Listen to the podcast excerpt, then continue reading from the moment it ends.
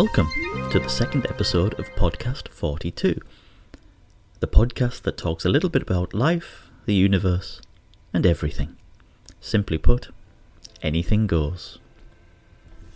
Well, if you've made it to the second episode, thank you for listening. And please bear with me, as this is new steps for me and we're taking them together. So let's kick off things, shall we? So, where in the world am I today? Well, I'm still located in my desert lair in a secret location the Omani Desert. I've got one more week here, so not too long to go, and lots of plans for the next month of travelling, as I spoke about in the last episode.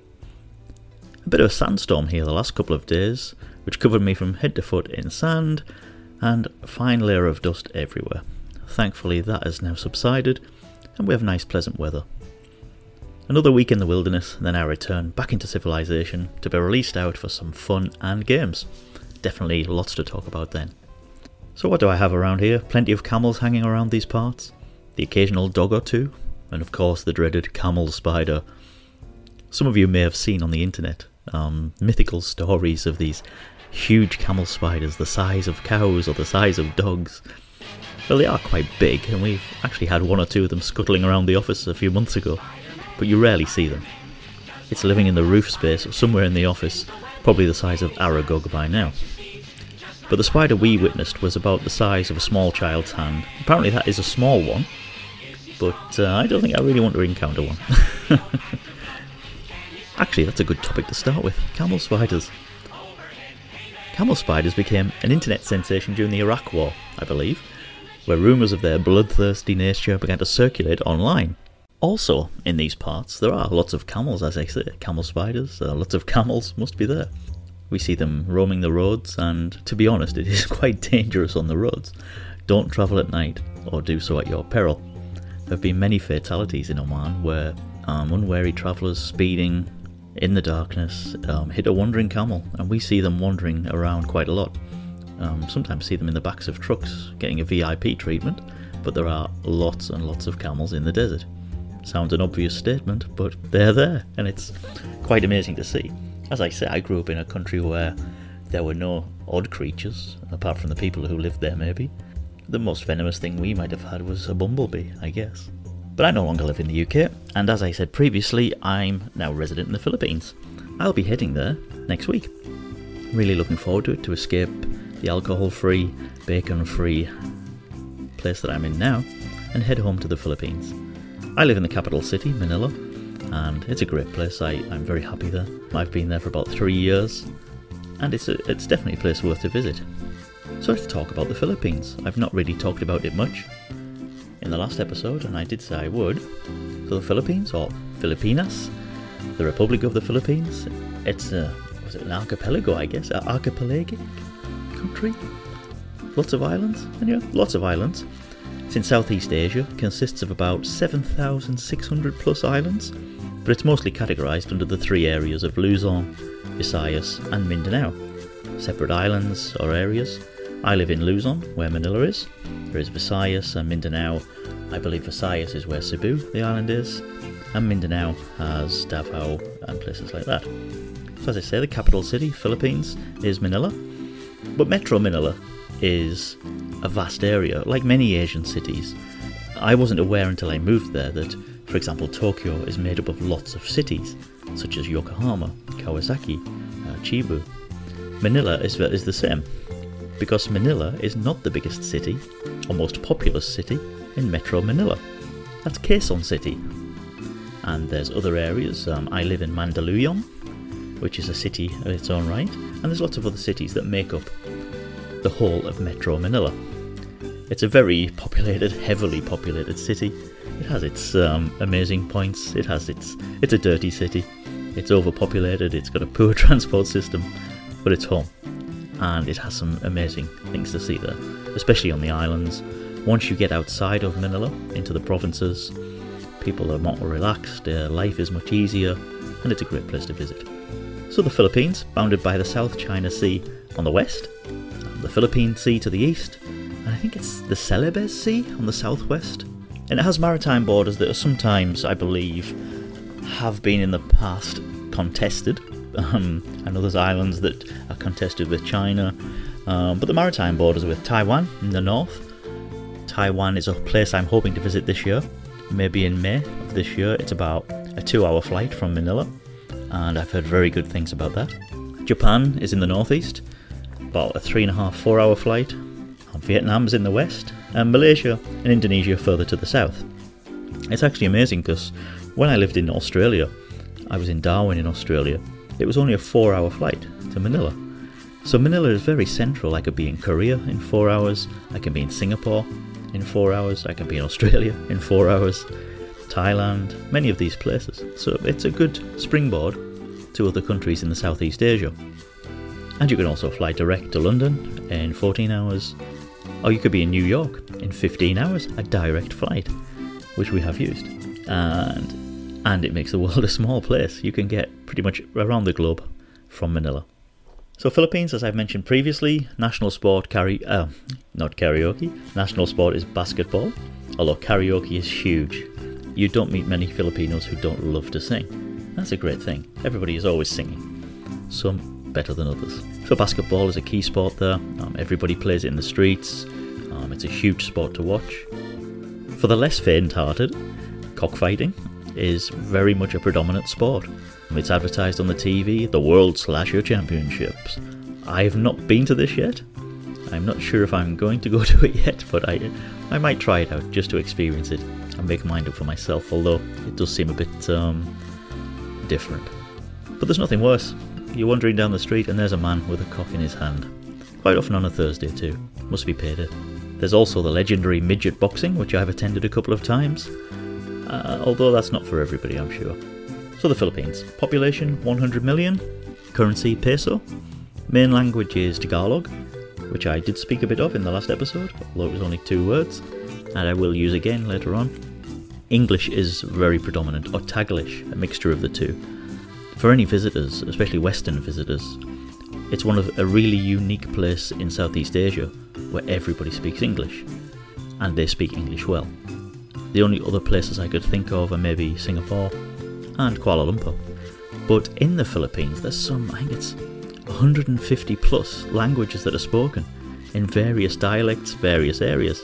Even my partner, she says, we go to a different island, she cannot understand what people are saying. Tagalog has about 26 million native speakers. It is considered the national language, but that's mostly in Luzon. We have Cebuano or Bisayan, which is spoken in central and eastern Visayas, and that's 21 million speakers. Other lesser languages, Ilocano is 7.7 million, that's in the north of Luzon, in Zambales, and uh, again, that's a different climate completely to the rest of the Philippines. You're heading into the north. It's cooler, uh, more lush, more green. And the next couple of languages, I did actually have to cheat and look up because I didn't realise there were so many languages in the Philippines. Hiligaynon, which I apologise to the Filipino listeners, is 7 million people speak it in Western Visayas. So we had Cebuano in Central and Eastern Visayas, and now we have a Western Visayas language.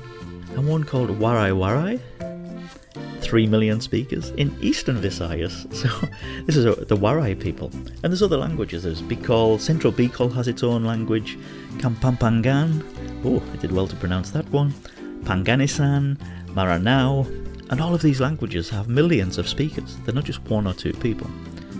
Which is why English, I guess, is predominant in many places as well. So, where to visit in the Philippines?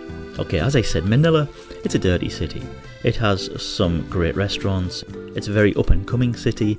There's a lot of young people I find now who are in good jobs, well educated, and it seems that the economy is doing well new president is very good, Mr. Duterte. Although he's not loved by everybody, he is hugely loved in the Philippines. And in my view, and in many Filipinos' views, he's done a good job of cleaning up the country. Not always in the way people appreciate, but it has worked. No doubt about it. So Manila is a good place to land for a couple of days and visit, just to see how busy and hectic and crazy it can be. But then there's the islands, the provinces. I'm visiting Boracay, one of the islands, in two weeks' time.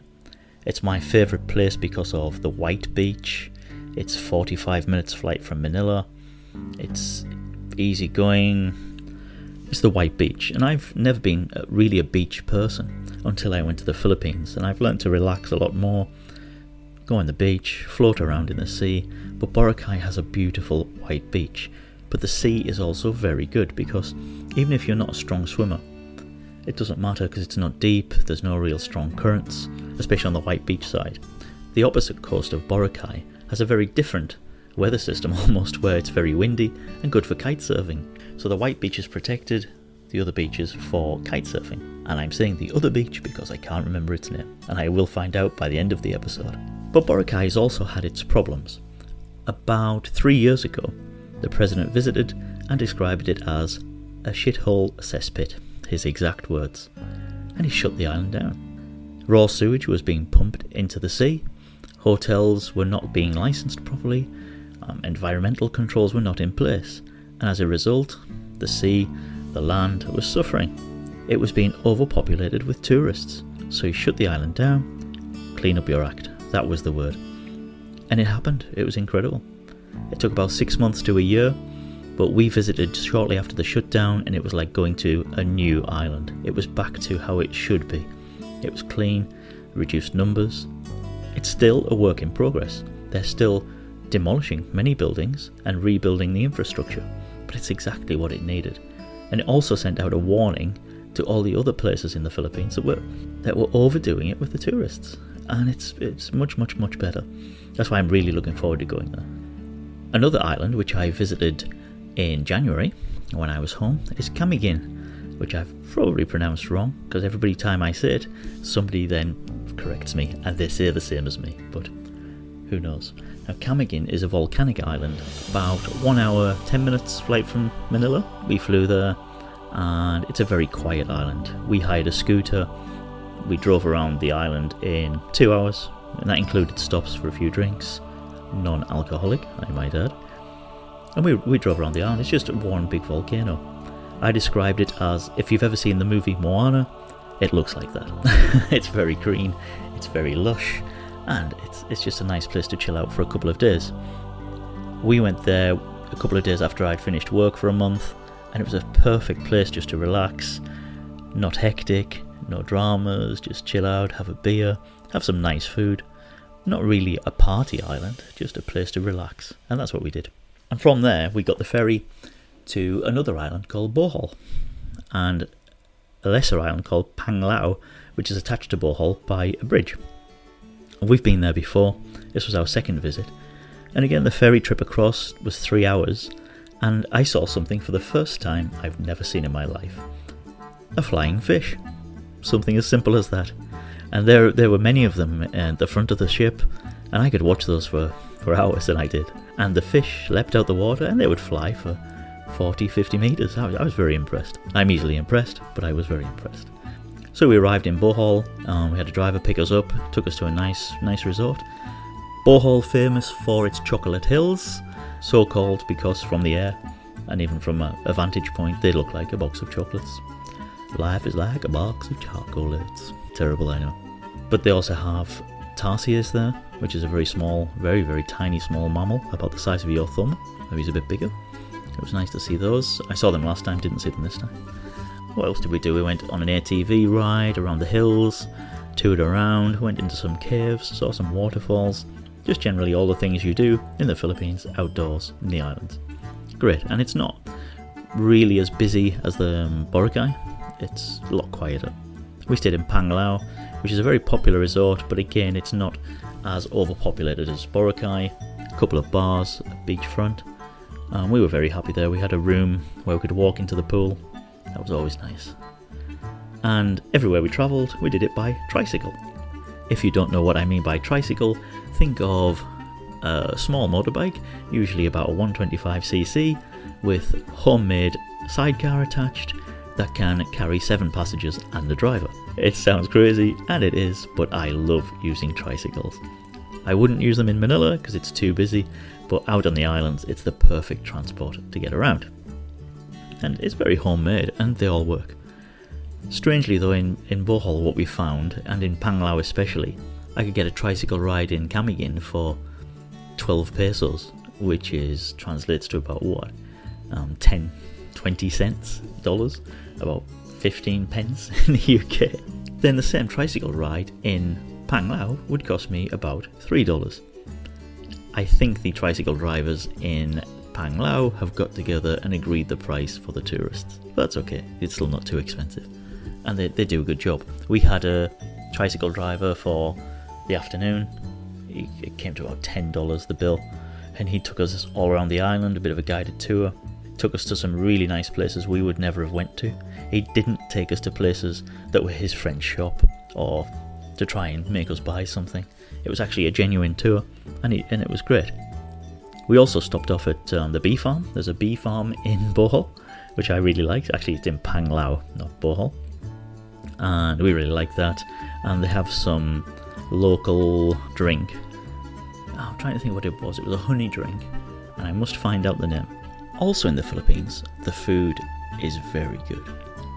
It's a little known fact about many of the Filipino dishes that people don't see them outside of the Philippines, or if you don't know Filipino people. Food, as ever in Southeast Asia, is a big part of life.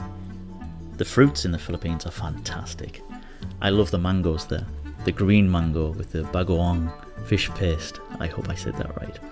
Perfect with a San Miguel beer. The ripe mangoes, the orange ones, they're really tasty. Fruits such as mangosteen, chico, Chico was one I tried recently. I thought it was a potato, to be honest, when I was given it. Chico is not a potato. You open it up and it's a similar texture, maybe it's a bit grainier and more sugar like than a kiwi. Very similar in size and the inside is very similar. But it was such a sweet, tasty fruit.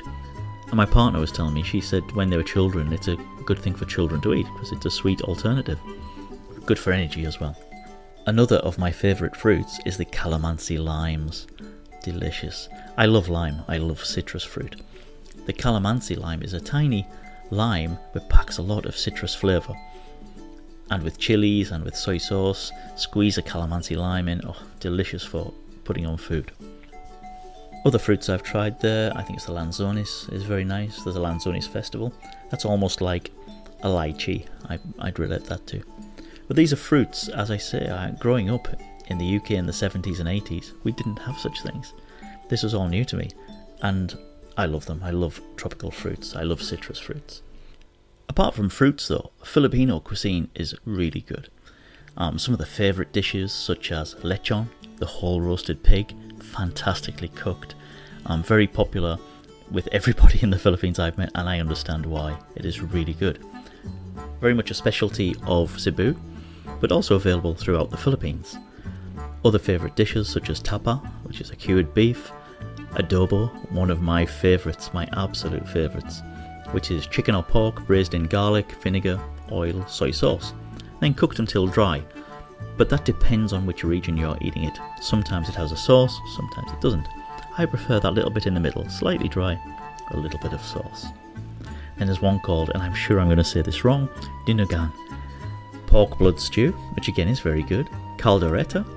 I tried this uh, goat caldereta was the first time I tried it.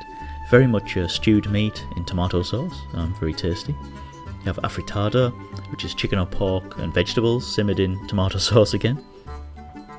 Kare kare, it's oxtail and vegetables cooked in peanut sauce, very tasty. Crispy pata, oh yeah, that's like a deep fried pig's trotter, I guess, but the meat on it is amazing and it's very good. One of my personal favourites, and my partner will definitely agree with me, is pancit. I can eat pancit by the kilo.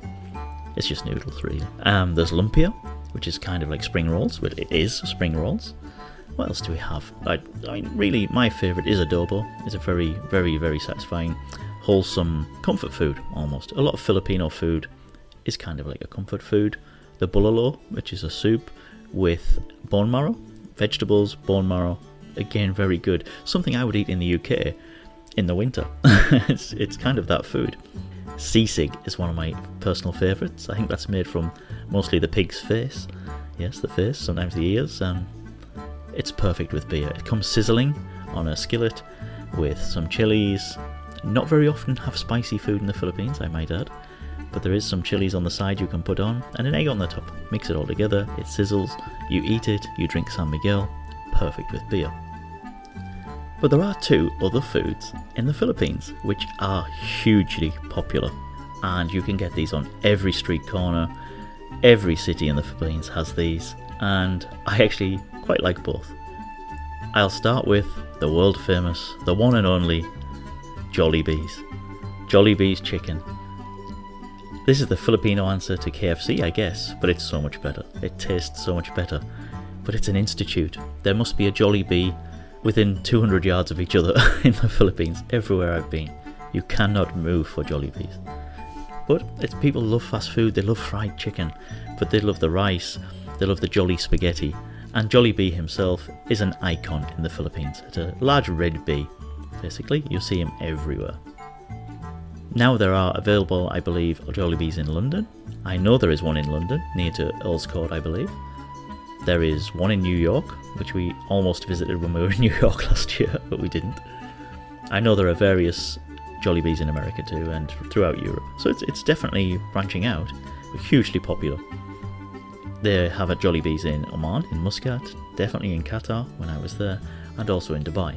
Lots of OFWs, an OFW, in case you don't know, is an overseas foreign worker, which the Filipinos class as their overseas worker. And there are many Filipinos who work overseas, quite often supporting their families, and a good tribute to them is to say, well done, because they work so hard for the people back home. One other food, which is definitely not for everybody, and this goes in my strange food category, I guess. Last episode it was the wrestling octopus, Today we have the balut. Balut is available on every street corner. You'll hear the street vendor carrying his yoke with buckets on either end or on a tricycle. Balut, balut. And for many of you, you might have heard of it because it's the fertilized egg. It's usually a duck egg that's been fertilized. It's quite a few days old. If you are a vegan now, though, you probably would not want to listen to this part, but I like it. Um, it's hugely popular in the Philippines. So yeah, the balut is a balut, a balut, balut. It's a fertilized developing egg from a duck egg, and it contains the embryo of the chick. Obviously not alive. It's been boiled, but generally the age range is between 14 and 21 days. I've had some that are just really I'd best describe it as an eggy chicken. you eat it out of the shell, you remove the hard, I guess, placenta. is it? That's what it is the hard part of inside the egg and you pop it in your mouth, eat it as one, and that's it. Um, very tasty. I've had some of the more older ones from the street vendors, and I was apparently very lucky because I had a feather stuck in my tooth, and I pulled it out, and the vendor was, "Oh, very lucky, you got a feather." Apparently, that means it's a good one. How to describe balut to people who don't understand it? Um, best eaten in the dark, I've heard. Personally, it's a street food. I think it's very tasty. One is enough. It's full of cholesterol, more than one or two, and you'll regret it, I'm sure. Highly nutritious, hence it's sold in the street to people. It's very cheap, very easy to get. Just don't eat the shell, I guess. I've had a few friends try it, and some like it, some just can't do it. Some really cannot cannot do it. But it's one of those foods. If you go to the Philippines, you really must try. It's again something you should not be put off by the myth or the story. Just just go for it. You know, you know you want to do it. So, yep, when you're presented with a balut, the tips to eating it you crack off the top as you would with a normal boiled egg. You pour in a little bit of chili vinegar, drink out the soup, which is whatever the soup of the inside of the egg is. That's very tasty. It's like a, a chickeny, eggy, ducky broth, I guess. Then you remove the hard part, as I said, and just pop the whole thing in. Very good, very tasty. That leads me to our Filipino phrase of the day. Very tasty is masarap or sarap sarap. So when you eat your balut, say to the vendor, masarap or sarap sarap. He'll be very impressed, I'm sure. I'll probably try and sell you another one. What else about the Philippines? I'll try and keep this short because there's so much to say, and over coming episodes, I will definitely talk about the Philippines for sure. I talked about fruits, and one place we go for fruit sometimes is to Tagaytay, great market there, lots of fruits. But sadly, in the Tagaytay region, there is a volcano, the Taal volcano. As you may or may not be aware, in the news, lots of volcanic action there. Philippines does sit on the Pacific Ring of Fire.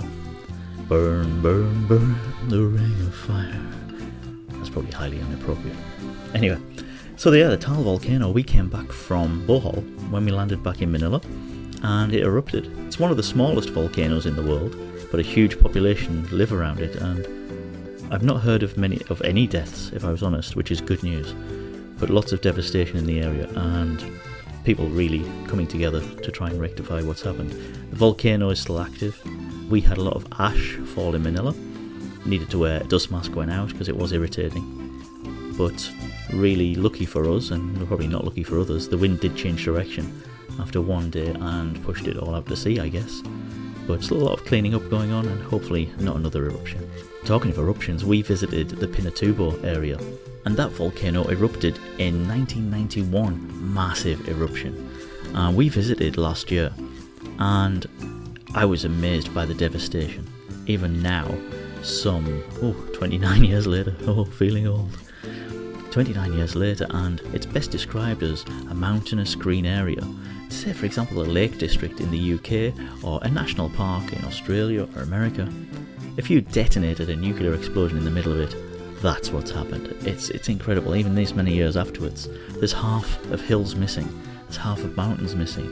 We drove for probably about 40 minutes in a jeep, which was an experience off road, following up through a river and there was so much ash still and devastation there, and people still living in the area.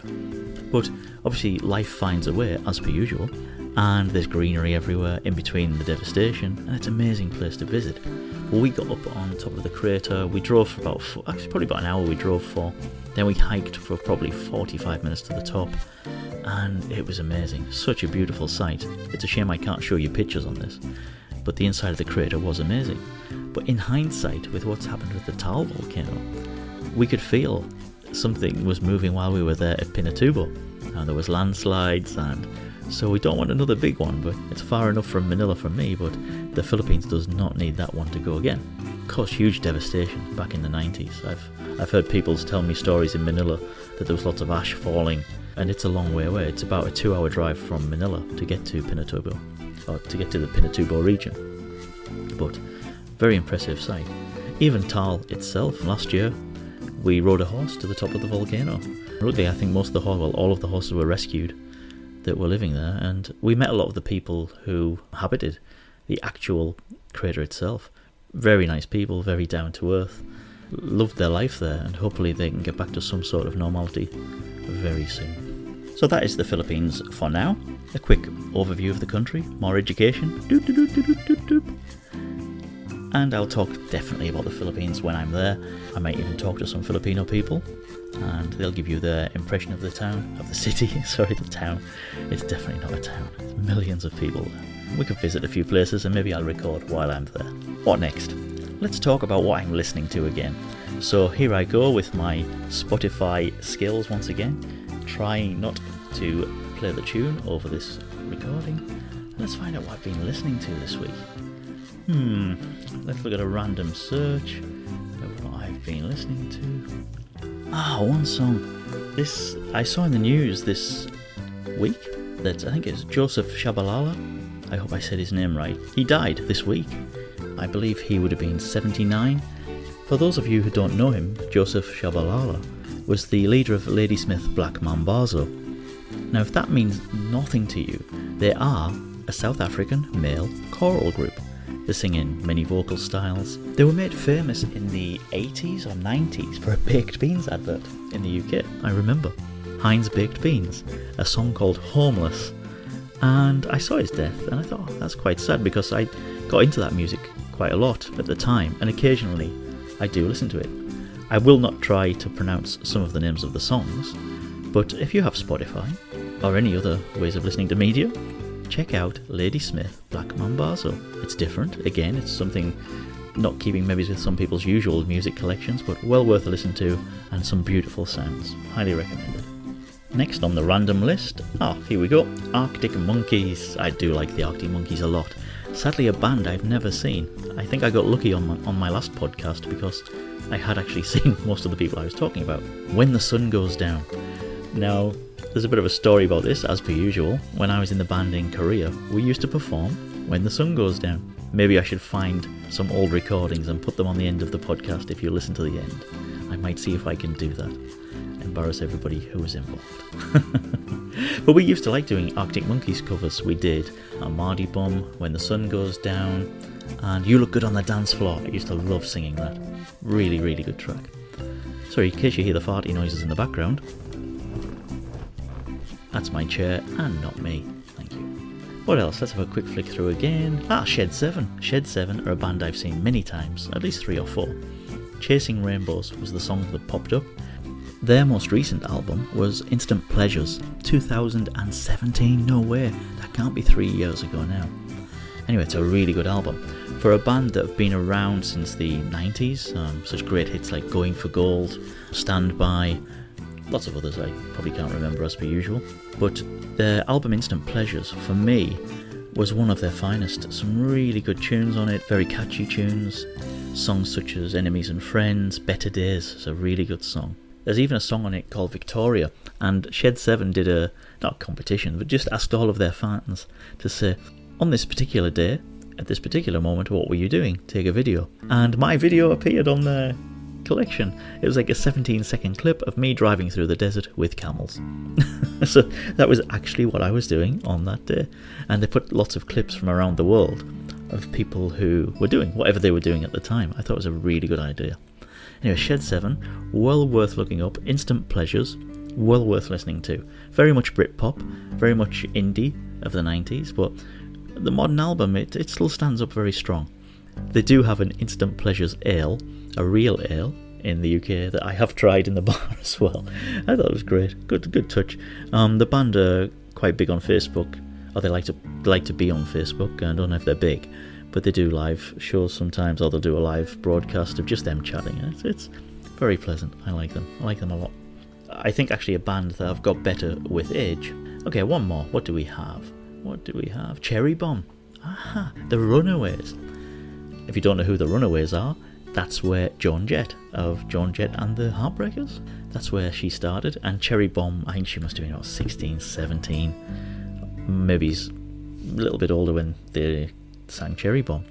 The Runaways, I could highly recommend the movie called The Runaways. It's basically a biopic, which I'm a big fan of biopics. I do like especially music biopics that tell the story of an artist or how they started or how they ended in some cases. But The Runaways, well worth a watch as well. So Cherry Bomb The Runaways. One last random flick through my Spotify. And what do I get? Lola, The Kinks. Amazing song. I do like The Kinks. The Kinks uh, from the 60s, I guess. Ray Davies and I was going to say Barry Davies, but I believe he's a football commentator. Ray Davies and the other Davis are in the Kinks. Yeah, I'm, I'm trying to think of Ray Davies' brother. Was it Bob? Dave? We'll just call him Ken. Ken Davis, that'll do. it's like like Bros in the old days. There was always Matt Luke and Ken, the one people couldn't remember. If you don't know who Bros are, you're not as old as I am. Okay, that's enough for music for this time. So, what else was I talking about on my previous podcast that I'd like to continue talking about? Movies. Yes, we'll talk about movies. Last week was the Oscars. It was good to see a foreign film, a Korean film, actually winning Best Picture, Parasite. I've actually not seen Parasite yet, but it is on my list to watch, and I'm looking forward to it. I do like foreign language films, so there are some good Korean movies. The Last Train to Busan is quite a good one, a zombie movie, but still good. Other movies from the Oscars which I'm looking forward to seeing is Jojo Rabbit and Joker. I've still not seen Joker. There is no cinema where I live or where I work, so I try and get as much cinema as I can when I'm home. Movies I have seen that were Oscar nominated 1917. Great movie. Really, really enjoyed this. Sam Mendes was the director, and I believe it was stories from his grandfather who fought in the Great War, the First World War, and he told him some stories of the horrors or the simple way things were during the war there. I'm sure it was very hard to talk about things like that. And he put the stories together as he remembered them, and it's, it's a really good movie. Shot in the single shot style, so it's a continuous scene and it's seamless. It really is seamless. Obviously, it wasn't shot in a single scene, but the way it's been edited together is fantastic. How I would describe it, without spoilers, it's a simple story. It's they're not over egging the horror of war. that you see in many movies these days. Movies such as like Midway. Midway was okay. I did like Midway, but sometimes they forget about the reality of the war, especially the Great War, which was a huge waste of human life. Unbelievable. But it has a couple of twists in it without actually being unbelievable. It still stays true to the story it's trying to tell.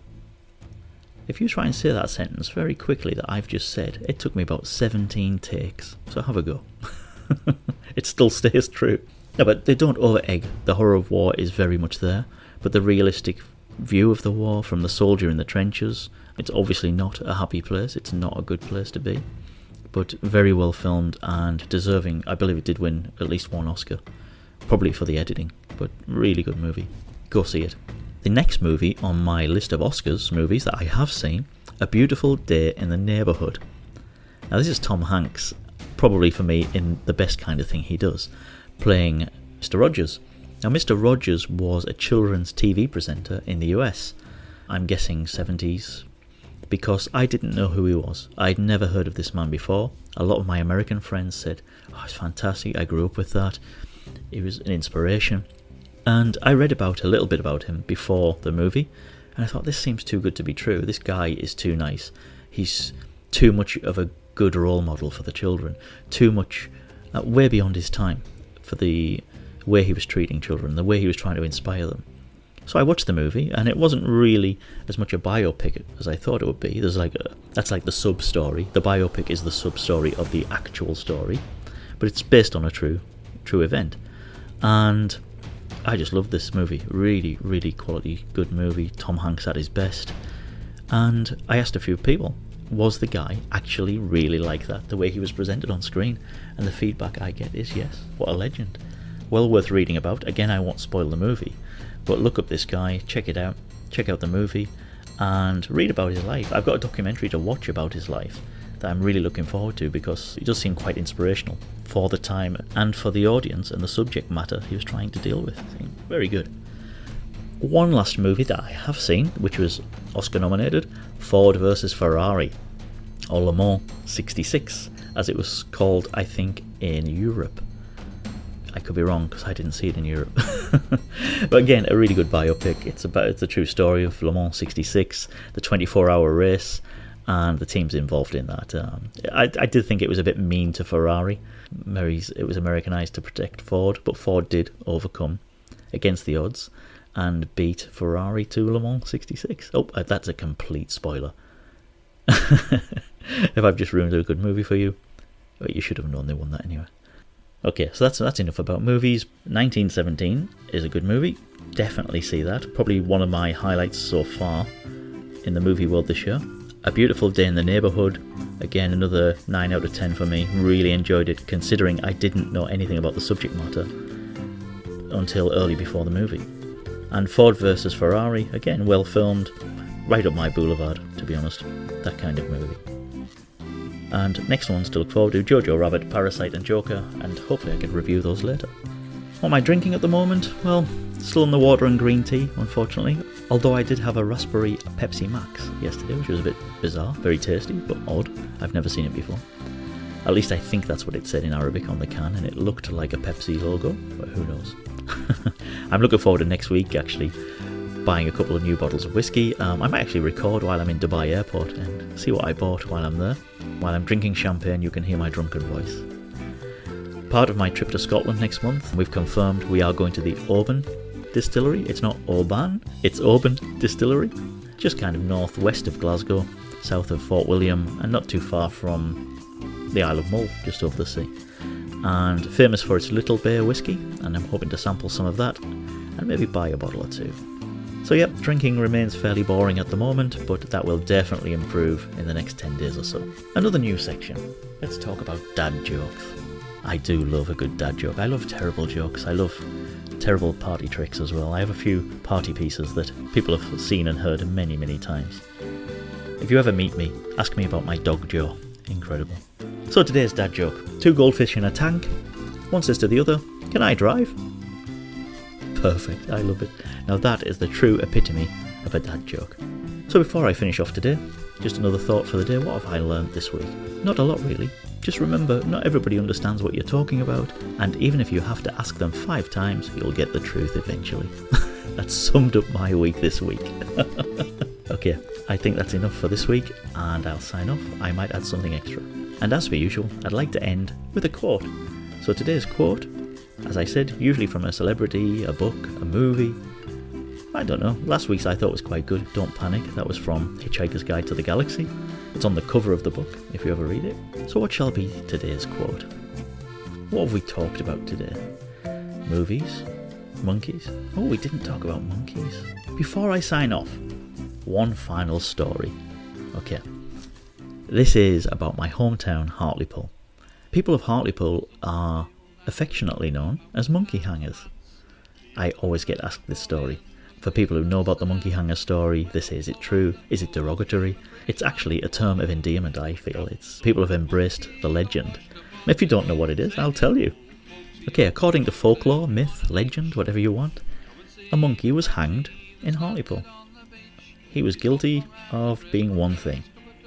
So during the Napoleonic Wars, I think that was about 1803, 1810, that kind of time, a French ship was wrecked in the storm off the coast of Hartlepool. Hartlepool at the time was probably the third biggest port in the UK. Big shipbuilding industry, lots of import export from there. A deep water port as well. So anyway, the ship is wrecked. It's destroyed. Good victory for the UK in these post Brexit days. Or is that pre Brexit, I guess?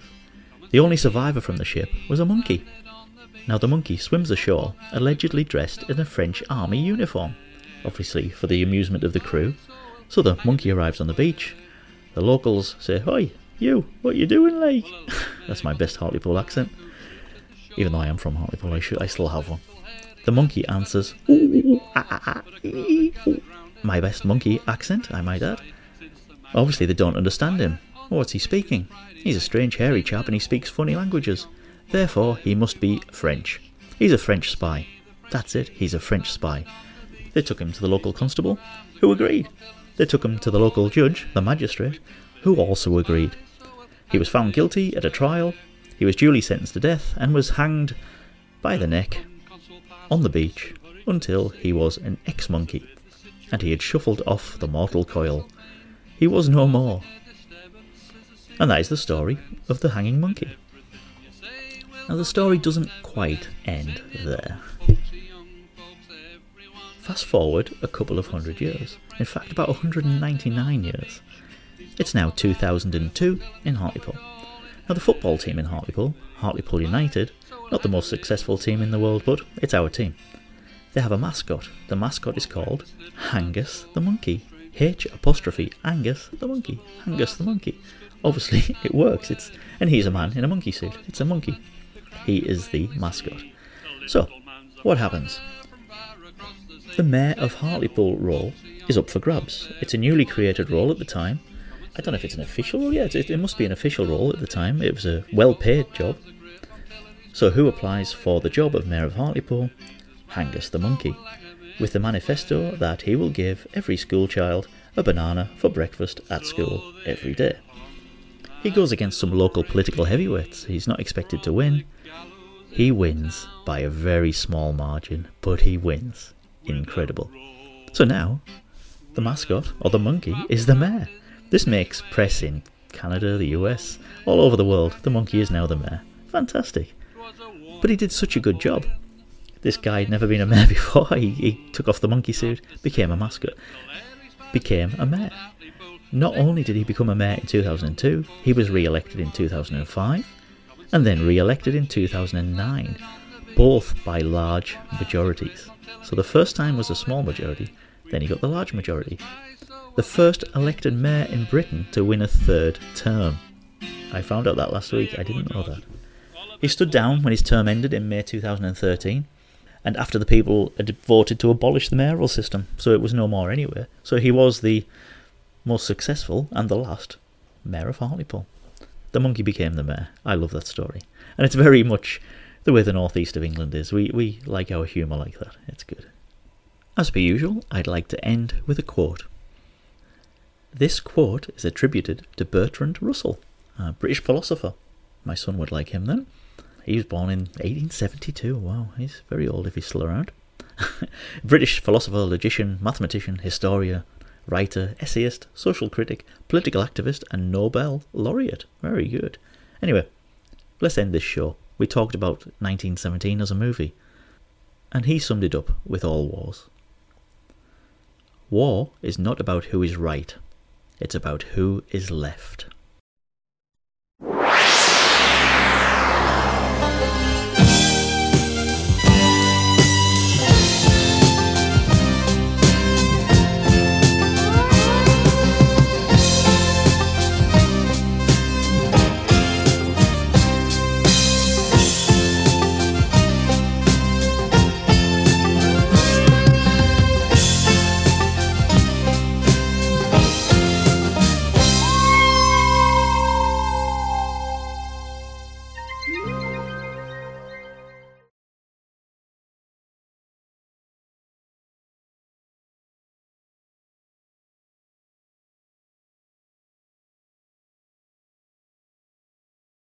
I'm so lonely, so lonely, so lonely and sad, real alone. There's no one, just me only, sitting on my little throne. I work very hard and make up great plans, but nobody listens, no one understands.